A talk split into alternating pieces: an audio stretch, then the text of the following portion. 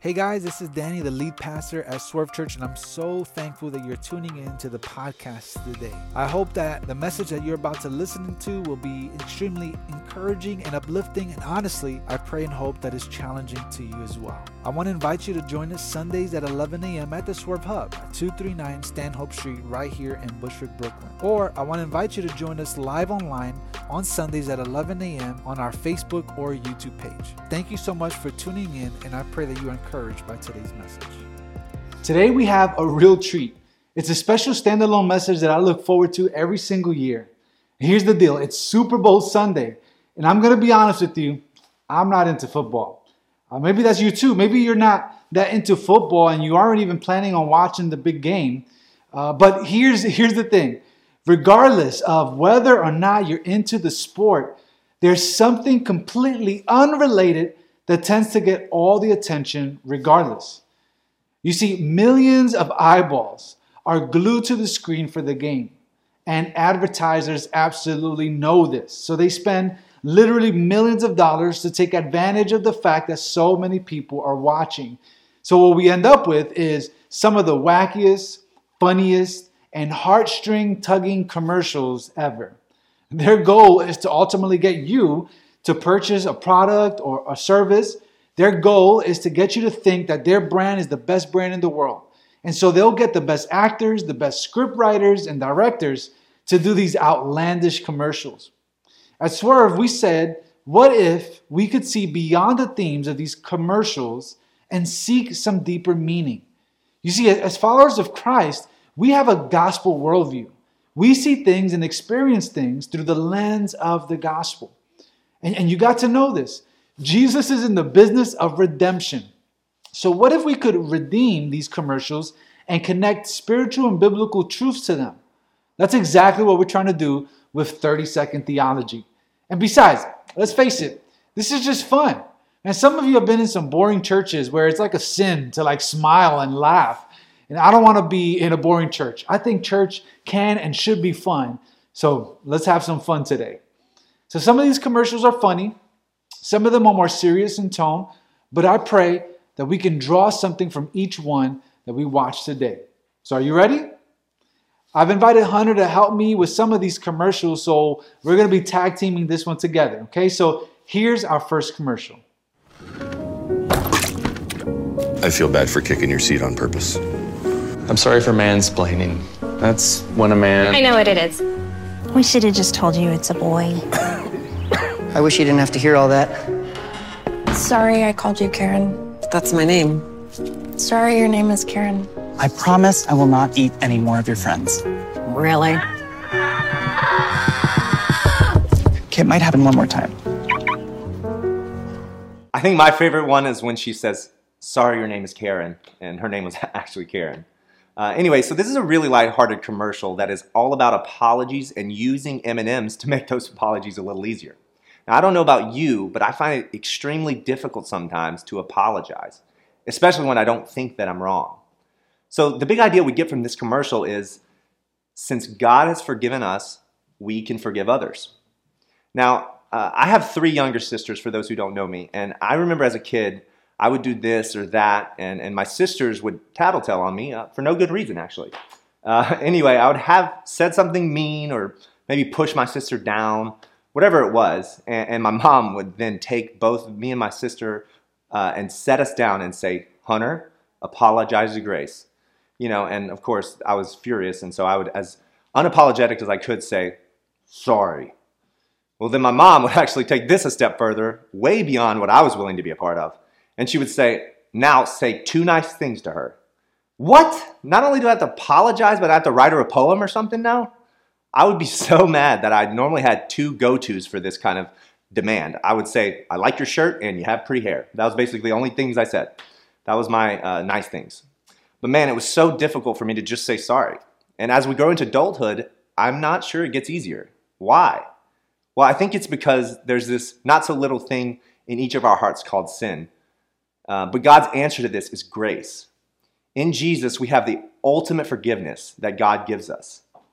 And so, as we're thinking about forgiveness, I find this verse in Colossians to be extremely insightful and wise. It says this Put on then, as God's chosen ones, holy and beloved, compassionate hearts, kindness, humility, meekness, and patience, bearing with one another. And if one another has a complaint against another, forgiving each other as the Lord has forgiven you, so you must also forgive. Colossians 3:12.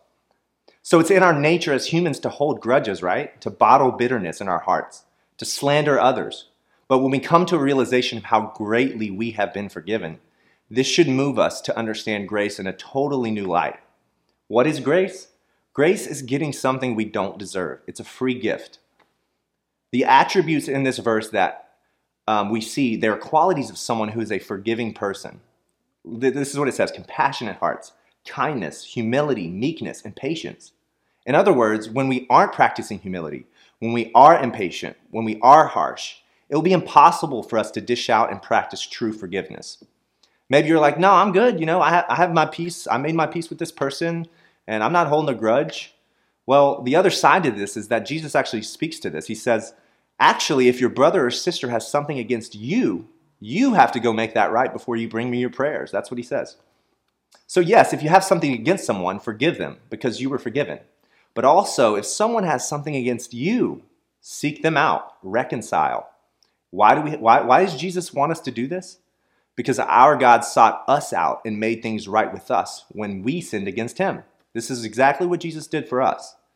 So the road of forgiveness is a messy one, but it's a road of healing and love, and it's the one that Jesus walked for us.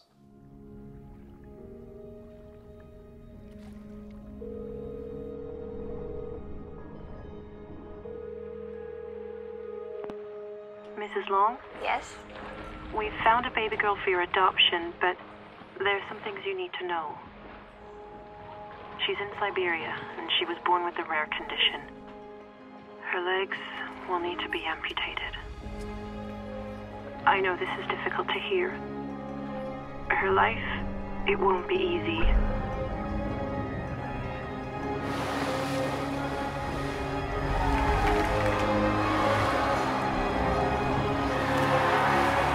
Mrs. Long? It might not be easy, but it'll be amazing. I can't wait to meet her. We believe there is hope and strength in all of us. Toyota, proud partner of Team USA. Here's what I think we can get from this commercial the road less traveled is difficult, but it's worth it. Did you guys catch this line in the commercial? It might not be easy, but it will be amazing. I love that line because too often in life, we're tempted to look for shortcuts. We're always looking for the easy way out. This even affects the decisions that we make. Like, you know, which job can I do that is the least amount of work, but that can give me the most amount of money? Or we apply this thinking to our relationships. You know, I'll stick around the people that are the least amount of maintenance. But, you know, those relationships that take work and that we need to practice things like forgiveness and patience and understanding, man, we just cut those relationships out of our lives. I mean, it's even how we eat. We don't want to take our time to cook a whole meal and roast and bake and stew. Nah, you know, let me get one of them five minute meals, right? Let me let me microwave this real quick. Give me the one minute rice, right? Let me get this over with real fast.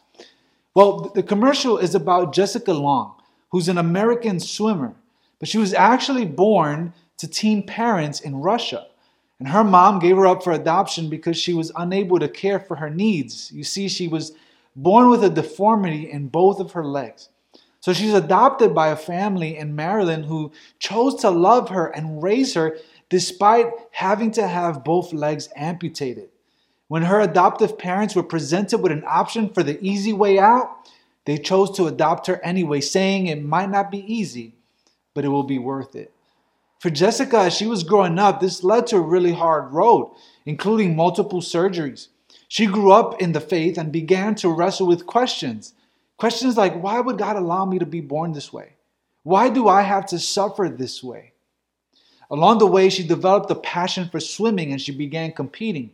She got so good that she was actually able to compete in the Paralympics in Athens, Greece. And while she was there, she was able to win her first gold medal at, get this, the age of 12. She went on uh, in her career to receive 23 Paralympic medals, three ESPY awards, and was named the world's best female athlete by Sports Illustrated. And it boiled down to a decision both for her and for her adoptive parents. Do we take the easy way out or the road less traveled? Here's the thing when it comes to our faith, the Bible talks about two paths as well. It talks about the easy way and the road less traveled. Jesus described it this way He said, Enter by the narrow gate, for the gate is wide and the way is easy that leads to destruction, and those who enter by it are many.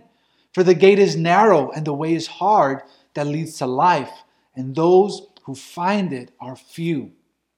You see, there's a path that is large. That road is broad, it has no bumps, it's the easy way, and Jesus says that most people are on it. But at the end of that path, Jesus says, it ultimately leads to destruction. It's the easy way out, it's the path of least resistance.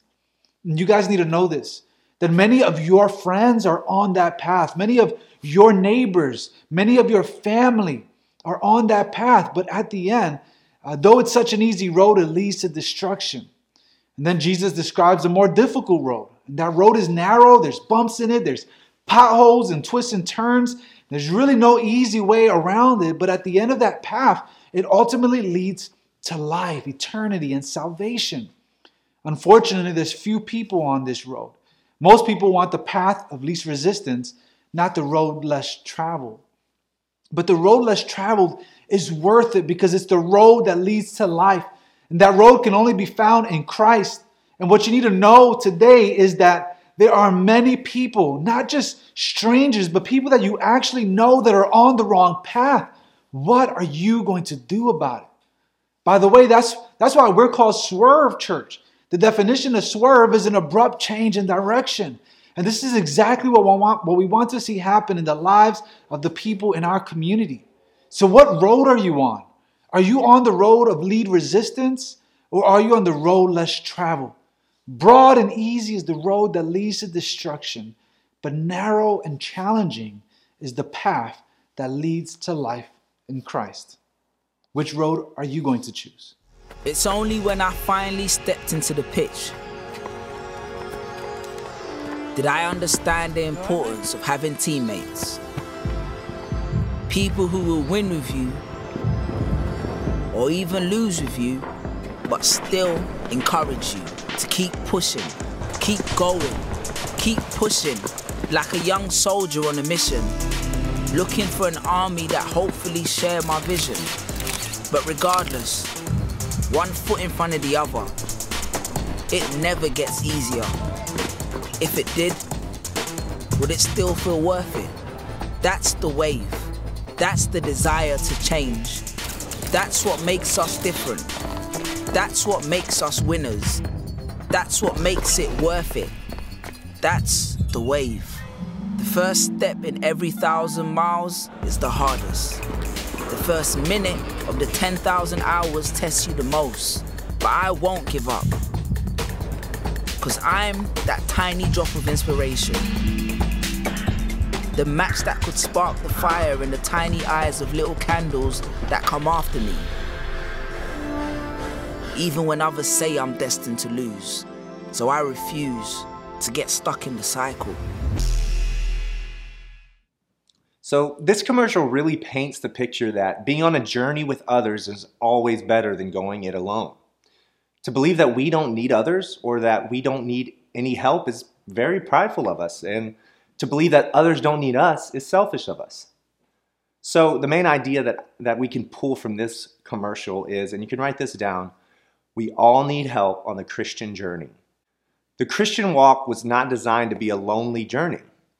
And you, you guys know this in a world that is broken, where there's hurt, pain, loss, and isolation, we, we need each other. The writer of Hebrews knew this, and they knew the power of running together versus running this Christian race alone. Um, and so they put it like this, and it'll be on the screen. And let us consider how to stir up one another to love and good works, not neglecting to meet together, as is the habit of some, but encouraging one another and all the more as you see the day drawing near. That's Hebrews 10 24 through 25. So in this verse, we see this call on, on us individually for the collective. Individually for the collective. How are we instructed to live together? First, we should be stirring up each other to love and good works. This is important because it reveals that we're not just warm bodies filling seats, but fellow saints that have purpose for each other and the world around us. We have a purpose, we're after something. This passage also instructs that to be able to encourage each other and stir one another up, we have to be with one another. And we've seen the negative effects of this during the pandemic, haven't we? When we were isolated and separated and unable to meet together, it made church incredibly, incredibly difficult. And so, as for as much as technology is a blessing, right? There's no way we could truthfully say that being together online is as enriching, encouraging, and fulfilling as being together in person is. There just isn't a substitute. So, the guy in the commercial, he says at one point, I found the importance of having teammates who will win with you or lose with you, but encourage you to keep pushing on. So, for us as Christians, like I, I would change it to say something like this we must find the importance in having teammates who will cry with us, who will laugh with us, who will grieve with us, who will celebrate with us on this journey. You see, we shouldn't be hanging out here on earth, twiddling our thumbs, waiting for Jesus to come back, right? We have a mission, we have a purpose, we're after a goal. And like the character in this commercial, he was after something. Paul says this in Philippians that he presses on toward the goal to reach the end of his race. And Jesus said, Go ye, therefore, and make disciples. I know we don't use the word ye anymore unless you're Kanye West, ye, uh, but that's plural. Uh, it's KJV. It means all y'all, everybody, right? I need my brothers and sisters to help me press on in this race. My brothers and sisters need me. So remember, as we're on this journey to stir one another up to holiness, to good works and love, Encourage each other and do not neglect to meet together in person, as this verse says. This is the call, and this is the walk of Christian community. Can we even afford this house? I'm pretty sure we can. Pretty sure. With Rocket Mortgage, you can be certain. Not pretty sure. What's the difference? Let me show you. I'm pretty sure these aren't poisonous. I'm pretty sure these are parachutes. Mine has a sandwich. That's mine I'm pretty sure you do not run. I'm pretty sure you could take Bautista down. You're on. Yeah, I'm pretty sure this is trending. I'm pretty sure these hornets aren't the murdering type. I'm pretty sure we can make it.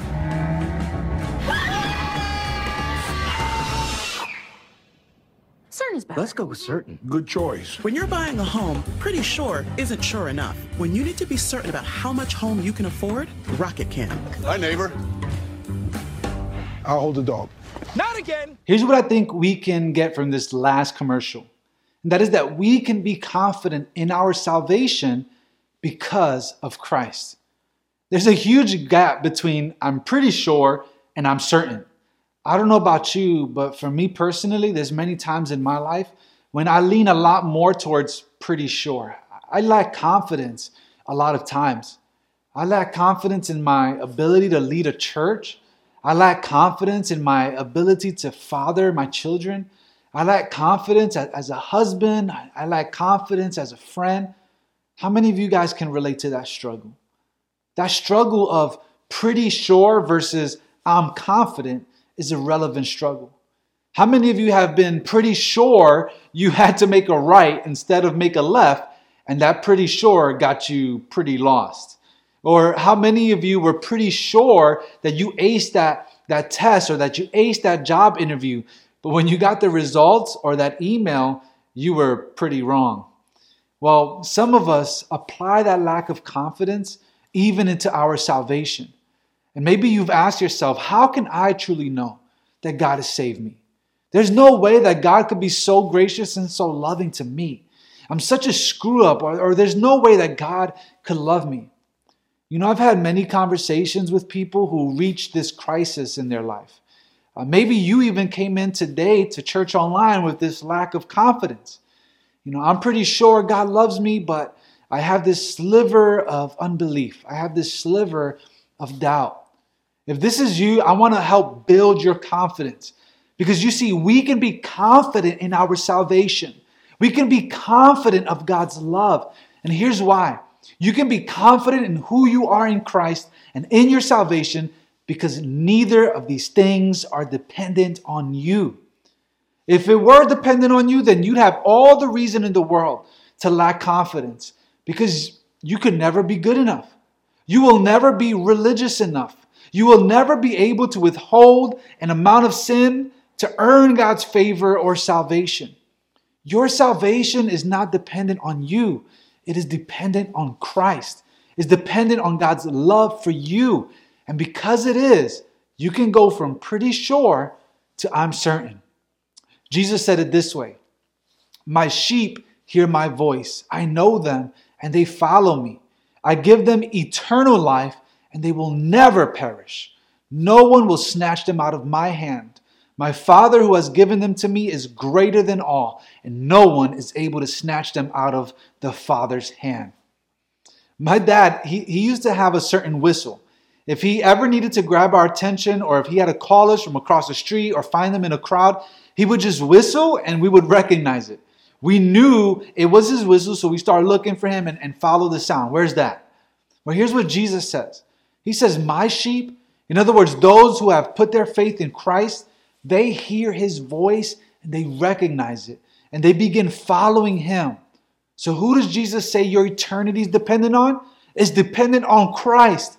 And because it's dependent on him, you will never perish. It's his promise. But then he goes on to say these powerful words I don't even know if you caught it or if you even recognize the sheer magnitude and weightiness of what he said. He says, No one will snatch them out of my hands. It's not because no one or no thing will not try not to, but because no one and no thing can. And why is that? Jesus says it is because of the Father. God has given us to Jesus, and God is greater, and absolutely no one can snatch you and me from the Father once He's got you into His hands. Some of you think God's got a weak grip, like He needs that grip exercise thingy, but that's not what Jesus says. Once He's got a hold on you, no one, no thing can snatch you away. So you can move from pretty sure to pretty confident. And you can have this confidence if you put your faith in Jesus. What did Jesus do? How did he grasp onto you so tightly?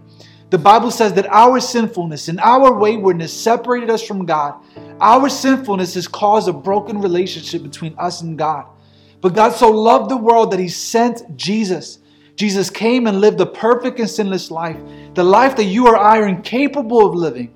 And then Jesus was led to the cross where he died in order to pay the penalty for our sin. But he didn't remain in the tomb.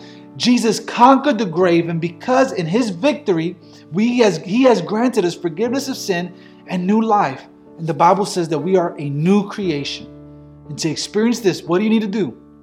Work harder, pray more, read the Bible more, be more religious. None of that.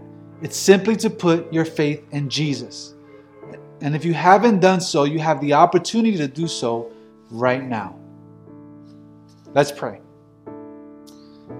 Lord, we recognize that this Christian walk, it's not an easy path, but we know that it is the one that is worth it. And so, God, I just pray that you would help us to walk this path and to follow you. Uh, Lord, I pray that we may dedicate our lives, Lord, in order to help those, uh, Father, who are not on the right path, that are on the path that leads to destruction. Would you help us to cause an abrupt change in direction in their lives and to put them onto the path that leads to life in Christ? And God, right now, Lord, I, I know there are people that maybe they lack confidence, Lord. They're pretty sure, but they're not quite sure. Lord, they lack that confidence, Lord. And so I just pray, God, that you would give, in, give us an overwhelming sense of confidence, Lord, not in our ability, not in what we can do, but what you have done. May we have a confidence in the work of Jesus Christ on the cross, who died for our sin, who gives us new life. Lord, will we put our trust in you and would you help us? Those that are struggling, would you build their faith? God, would you give them confidence today? Or would you help them, we pray. In Jesus' name, amen. Guys, I truly pray and hope that you were challenged and encouraged by today's message. Want to take a second to invite you to join us in person. We're gathering this Sunday at 11 a.m. at the Swerve Hub, 239 Stanhope Street, right here in Bushwick, Brooklyn. And come on over, join us, come to the Swerve Hub. Let's worship together. Let's get together. Let's worship God together. Let's learn and grow together. Let's fellowship together. Why don't you come on out and join us in person this Sunday.